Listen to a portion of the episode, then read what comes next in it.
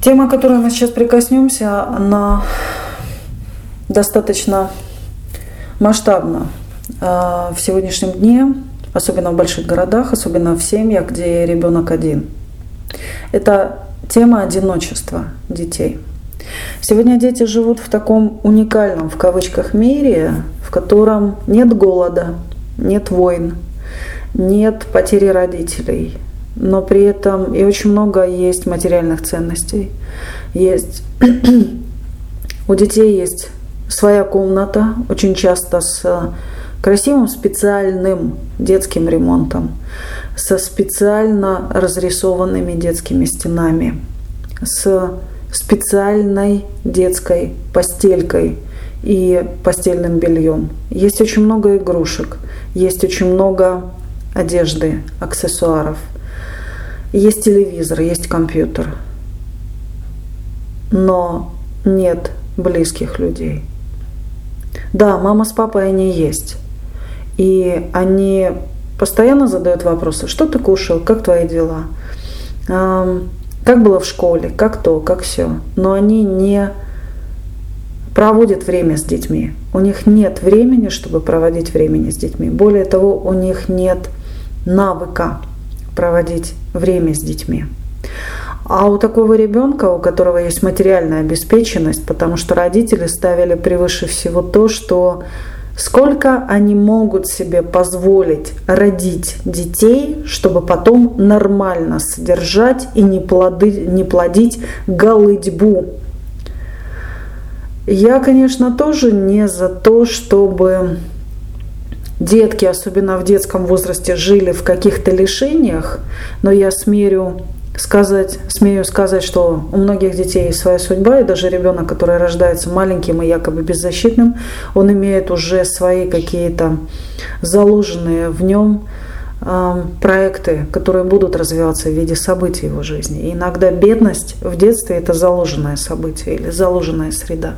Но я могу с уверенностью сказать, что зачастую дети из не очень богатых семей, у которых двое, трое, четверо, пятеро, шестеро, намного богаче внутренне, по-детски, чем ребенок, у которого есть очень много предметов.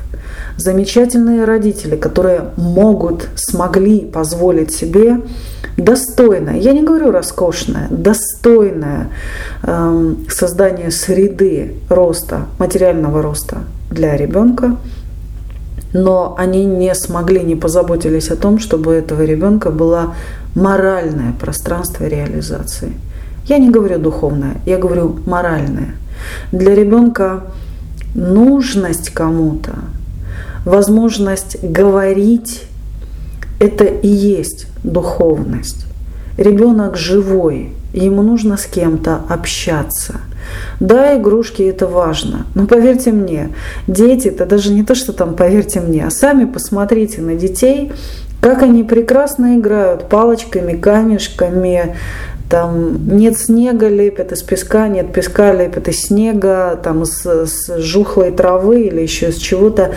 Дети моментально затевают игры, даже если нет вокруг них дорогостоящих игрушек. И самое интересное, они так увлечены, что вот этим контактом друг с другом, вот это состоянием фантазии, трансляции вот этого внутреннего своего мира, общения, построения каких-то там а, игровых ситуаций, да, которые, вот, которые рождает их воображение, вот они настолько в этом счастливы, что им не нужны игрушки за очень большие деньги. И там, например, наблюдая по своим детям, вот у меня их трое, и я могу сказать, что как правило, как правило, всю одежду красивую, от которой ломятся их там комодики или их вешалки, это мы покупаем для себя, а не для них. Ребенку нужно два комплекта одежды. Девочке не нужно 10 или 15 колгот. Ей нужно двое, ну трое колготок. Да, есть девчонки, на которых одежда горит, но не до такой степени. Ну, то есть это можно учитывать, покупать, покупать ей, как моя мама выражалась, из чертовой кожи что-то очень такое крепкое, которое не снашиваемое. Но, как правило, девчонки наши вряд ли нуждаются в том, чтобы носить дорогие аксессуары или дорогие какие-то предметы, бренды, вот. Дети счастливы от того, что у них есть жизнь, от того, что у них есть рядом люди, с которыми можно общаться. К слову сказать, тоже мое личное наблюдение, дети даже без трусиков, голышом, либо в трусиках и в майке совершенно адекватно играют в рыцарей и принцесс дома вот, ну, дома или там со своими сверстниками. И это то, чего не могут в трусиках и в майке позволить себе взрослые люди. Потому что мы обязательно должны имиджево быть одеты для того, чтобы соответствовать там ситуации, да, и правильно ее транслировать. А дети, они абсолютно. Она майку одела, на голову завязала, там в трусишках бегают друг за другом, и он там рыцарь, и размахивает палкой, э, вот, а из-под чего-то там, по-моему, от ножки стульчика. Вот. А она вся такая принцесса, и она себе крутит из какой-то салфетки на голову э, корону или на голову фату. Все, дети счастливы. Для этого не обязательно быть богатым, потому что к сожалению, иногда вот эта чрезмерная опека родителей, совершенно, наверное, здравая опека родителей и забота о материальном положении и их, и их ребенка, и, может быть, отказ от ребенка второго, третьего, да, вот, он рождает в душе ребенка страшное одиночество. Такие дети, они лишены жизни, потому что если вы зададите себе вопрос – что вы помните из своего детства? Вы из своего детства не помните фильмы, вы из своего детства не помните мультфильмы, вы не помните истории, которые были вам много раз прочитаны. Вы даже многие не помните, как учительница миллион раз вам повторяла там какую-то букву, еще что-то.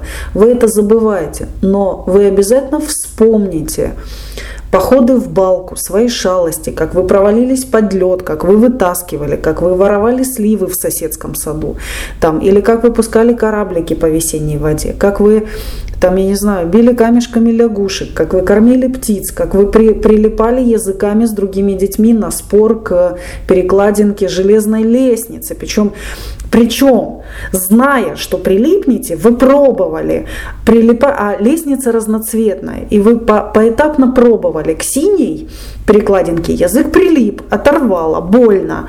Интересно, а красный прилипнет или нет? Причем рядом такие же с высунутыми языками, языками. они смотрят, прилипнешь ты или нет. А потом к желтой, а потом к зеленой, а потом вас обнаружила воспитательница и сделала нагоняй. И запоминается вот это. Не какие там на тебе одежды были, какой марки или там. Да, девочки помнят платья, мальчишки вообще ничего не помнят из этого. Мальчишки помнят, как они классно бегали с другими мальчишками, как они лазили туда, куда лазить, как правило, нельзя. И как говорит мой муж, и не только вот мужчины его возраста, они говорят, если бы наши мамы знали, где мы бродили в детстве, наши мамы бы умерли от разрыва сердца еще там в детстве. А ничего, мы живые и все нормально. Вот для ребенка а, жизнь это контакт, востребованность, когда с ним разговаривают, неважно кто. Для ребенка жизнь это познание – но не э, схематичное или автоматизированное познание. Нажми кнопку, и там будет тебе тетя механическим голосом называть там слова английского языка. А скорее он научится, если это будет говорить человек, живой человек, который на него смотрит, с ним общается. Причем, э, если вы тоже понаблюдаете за детьми, дети очень плохо воспринимают информацию, когда вы не смотрите на них, и они не смотрят на вас, а воспринимают только на слух. Если вы хотите, чтобы ребенок вас услышал, потратьте, пожалуйста, силы, позвольте себе роскошь остановиться, посмотреть на своего ребенка, позвать его, чтобы взглядом вы встретились, потом улыбнуться – Тем самым протранслировав ребенку, я вижу тебя, ты есть, я улыбаюсь тебе, я рад тебе или я рада тебе. А потом скажите ему свою просьбу. И тогда ребенок будет знать, вот это и есть эмоциональное прикосновение. Тогда ребенок будет знать, что А, он есть, Б, он любим, В, он нужен, Г с ним контактирует, и тогда он с удовольствием выполнит просьбу, и он будет знать, что он живой.